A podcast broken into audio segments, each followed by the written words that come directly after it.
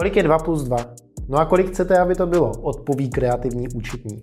Tohle je klasický účetnický vtip, který je sice vtipný, ale vždycky si člověk říká, co se tak stane, až toho účetního někdy přijde někdo z finančáku zkontrolovat.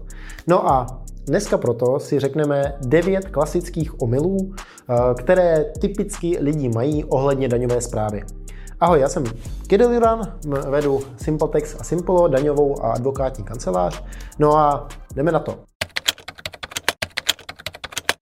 Omyl číslo jedna. Náhodné kontroly nejsou až tak náhodné. Uh, dost často se mluví o tom, hele, já si dám sídlo do Prahy, tam ten finančák je zavalený, ten mě neskontroluje.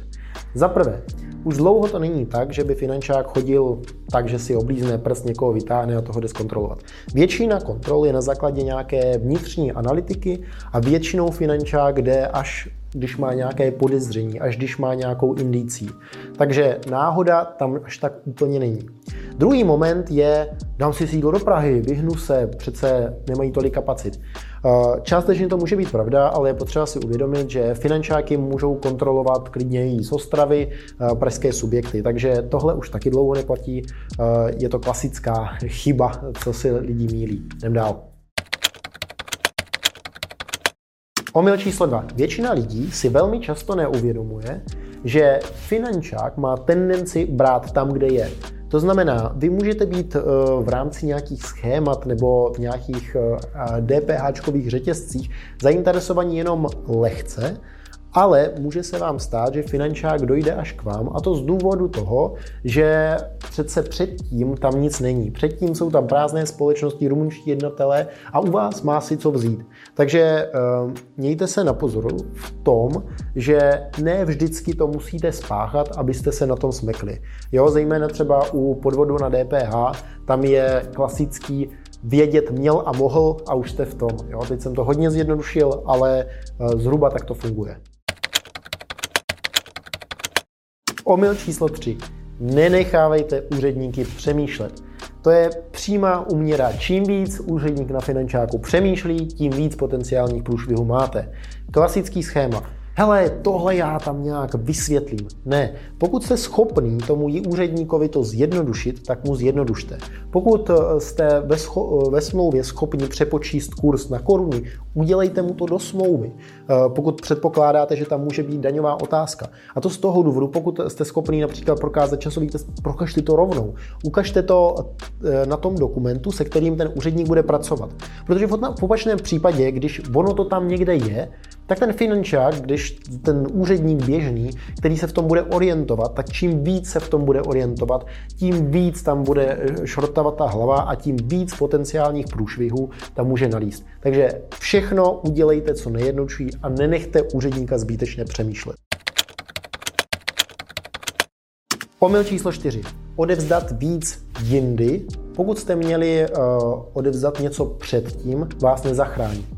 Je to jako klasický vtip, kdy přijde pán do účtárny a řekne, paní účetní, vy jste mi dala o 200 korun míň na, na výplatě. A ona řekne, no ale pane, já jsem vám dala přece minulý měsíc o 200 korun víc.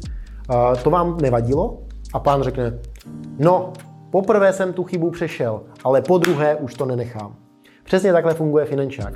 To, že dáte někdy víc, že například eh, v tomhle daňovém období odvedete víc, než jste měli, vás nezachraňuje z chyby v předchozím daňovém období.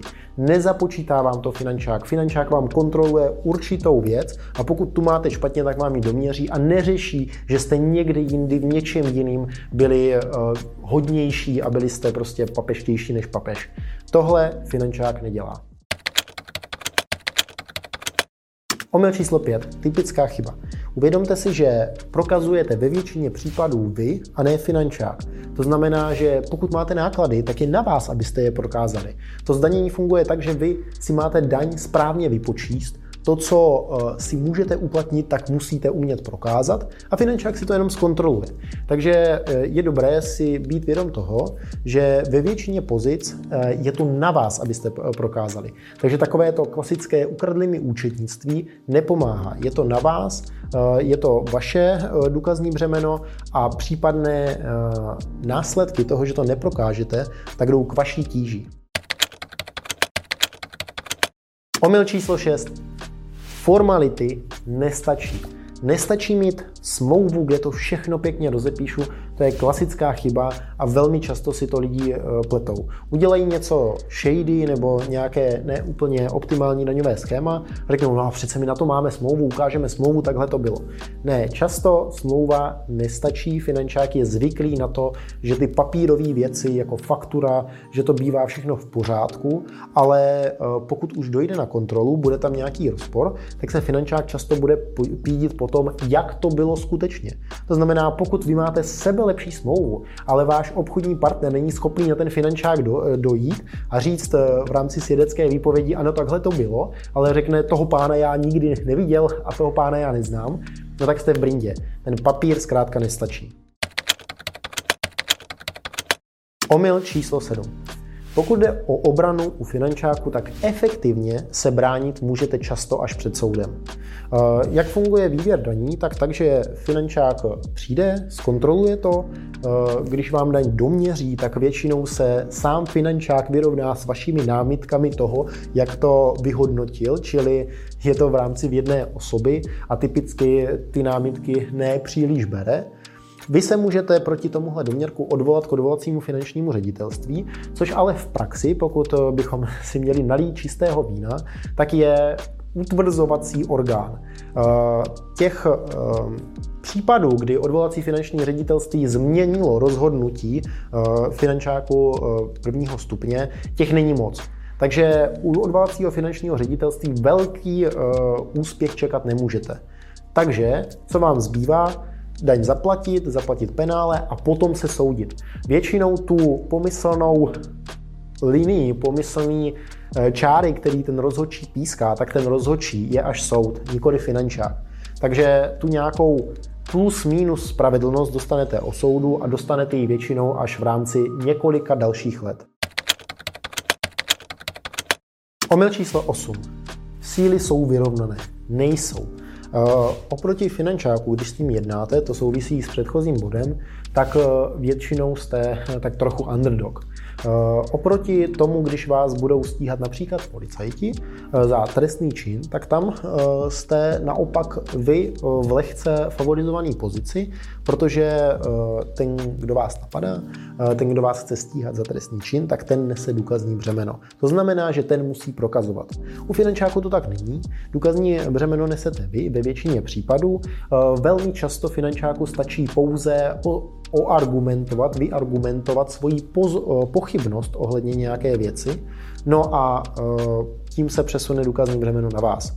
Čili pokud se jednáte s finančákem, tak byste měli mít velmi robustní připravenou pozici ohledně těch transakcí, kde si nejste jistý a kde jste tak trošku jako optimalizovali, tak tam mít tu pozici připravenou co nejrobustněji, protože si musíte uvědomit, že eh, vaše pozice je lehce méně favorizovaná než pozice finančáku. Zkrátka, taháte za kratší pro vás. No a poslední typický omyl je omyl ohledně aktuální situace. Za prvé, většina hranic, se kterými se budete ve svém biznisu setkávat, není otestovaná. To znamená, většina daňových otázek, které budete reálně ve vašem biznisu řešit, tak tu předtím nikdo soudně nevyřešil a nemáte na ní jednoznačnou odpověď. Máte pouze argumentaci. Zároveň je dobré ty hranice testovat, protože to ten systém dělá silnějším a zároveň to posouvá tu pomyslnou eh, čáru, která je ve prospěch finančáků někam aspoň blízko eh, k nějaké neutralitě. No a třetí teze, která ale platí, je, že vy nechcete být ten, kdo tu hranu otestuje. Protože ten, kdo tu hranu otestuje, tak se bude muset s finančákem soudit, bude to muset vyhrát, bude to muset zaplatit. Náklady obvykle nejsou v těchto případech eh, jako významně přiznávány. To znamená, že celý ten případ zatáhne a bude muset čekat uh, roky. Takže na jednu stranu, byť nejsou hranice otestovány, tak uh, je přesto dobré strukturovat svůj biznis tak, abyste vy nebyl ten, kdo tu hranu otestuje. Tohle je devět klasických omylů, co mě tak napadly. Tohle rozhodně nejsou všechny omyly, které se v daňové praxi dělají. Je to v podstatě takový námět, co mě přišel do hlavy, se kterými se v praxi setkávám. Děkuji moc, že jste to dokoukali až sem. Pokud vám přijde někdo relevantní, koho by mohlo to video zajímat, tak budu rád, když mu ho nazdílíte. Klasika youtuberská, když dáte like, budete odebírat tenhle kanál. Každopádně hlavně jsem rád, že jste se na to podívali, že jste tomu věnovali ten čas. Díky moc za pozornost a u dalšího videa ahoj.